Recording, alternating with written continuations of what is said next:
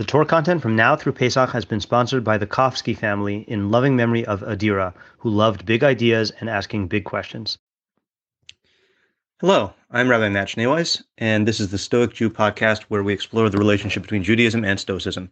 Today's reading is from Marcus Aurelius Meditations, Book 4, Chapter 26. You have seen those things. Now look at these. Do not trouble yourself. Make yourself simple. Does a man do wrong? He does wrong to himself. Has some chance befallen you? It is well. From universal nature, from the beginning, all that befalls has been apportioned for you, and the thread was spun. The sum of the matter is this life is short. The present must be turned to profit by the aid of reason and righteousness. Be sober in your relaxation.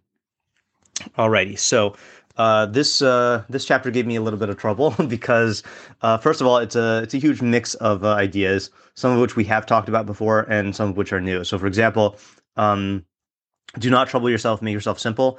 I assume that that is the uh, another way of saying the same theme that he's worked on uh, sorry that he's been writing about uh, in the last couple chapters. Uh, just to quote from two chapters ago from 424 he says uh, for if one removes most of what we say and do as unnecessary he will have more leisure and less interruption. Wherefore on each occasion he should remind himself is this not one of the necessary things and he should remove not actions simply that are uh, sorry and he should remove not actions merely that are unnecessary but imaginations also. For in this way superfluous actions too will not follow in their train. So this is the idea of stoic simplicity um, of cutting out unnecessary actions and unnecessary uh, imaginations which lead to seeking superfluous things. We've talked about that in the last uh, uh the last two chapters. Um, and another thing that came to mind by the way on this uh, is uh, and I, I, have to say I don't know this pasuk in context, but uh, out of context, twenty nine, uh, Levad re'ezeh matasi asher asa Elohim es adam yashar v'hema vikshu chishvanos rabim. Um, but see, this I did find: God has made man upright, but they have sought many chishvonos, many schemes, many calculations, many many plottings. And I think the idea here is, uh, again, I'm not saying that Koheles is saying the same thing as Marcus Aurelius, but there's a similarity, namely that that um, I think we feel like um, like the complications in life are intrinsic uh, or somehow like part of the fabric of reality. And what Aurelius and Koheles are both saying is no, uh, there is a certain uh, we would say in Judaism yashrus uprightness uh, that man is capable of simply because we have tzelem Elohim, because we have an intellect. Um, and uh, if we keep things simple, cutting out all unnecessary actions and uh, and and imaginations that give rise to like seeking superfluous things, so then uh, then there will be a certain simplicity and lack of uh, of complication in life, you know. But then we the problem is that we layer upon that all of these other issues and concerns and stresses and anxieties about things that haven't happened and things that we can't control. And that's really what leads to the uh to th- that's really what plagues us you know? So anyway that was an old theme.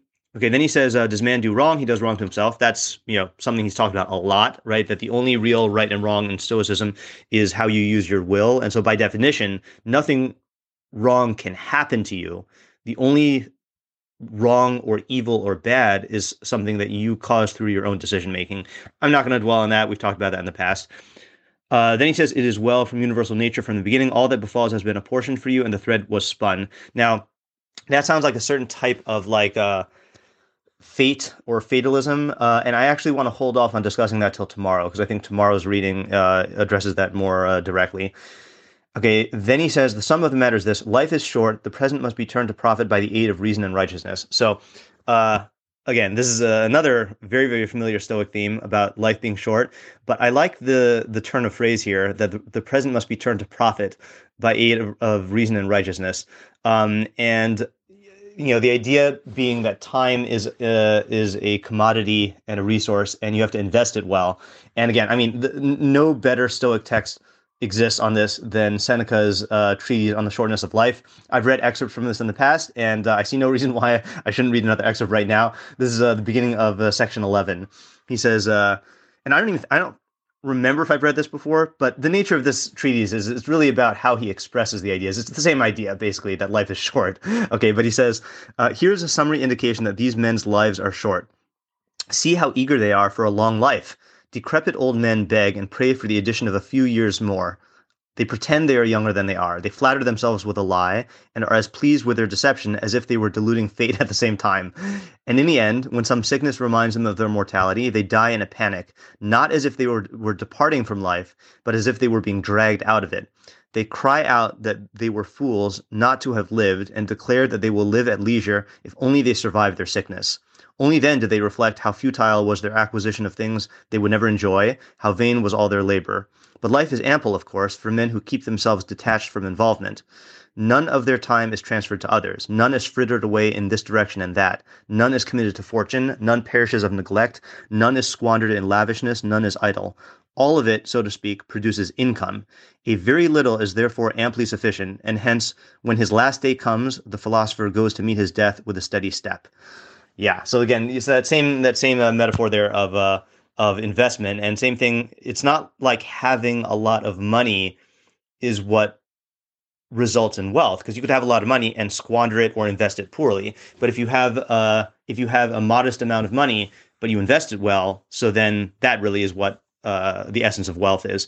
And um, and the problem, as as Seneca emphasizes throughout that essay, is that people don't uh, don't really treat time as a uh, as a resource, and they're you know they're very um, very uh oh, I, I, wish i had the the book here. I would quote another thing but they're very um uh they, they get mad at people when other people you know steal their money but when other people consume their time their own time you know uh, by by involving you in uh, in unnecessary tasks then uh, then that's um you know then then they just don't even notice the loss uh the, as a side note by the way I, when i was reflecting on this I, uh, you know, I've been a teacher. This is now my 12th year teaching. And one of the, the things about being a teacher is, especially a full time or more than full time teacher like I am, every minute of your day is is accounted for. I mean, like there's the day itself, the workday itself, where where every single minute is scheduled and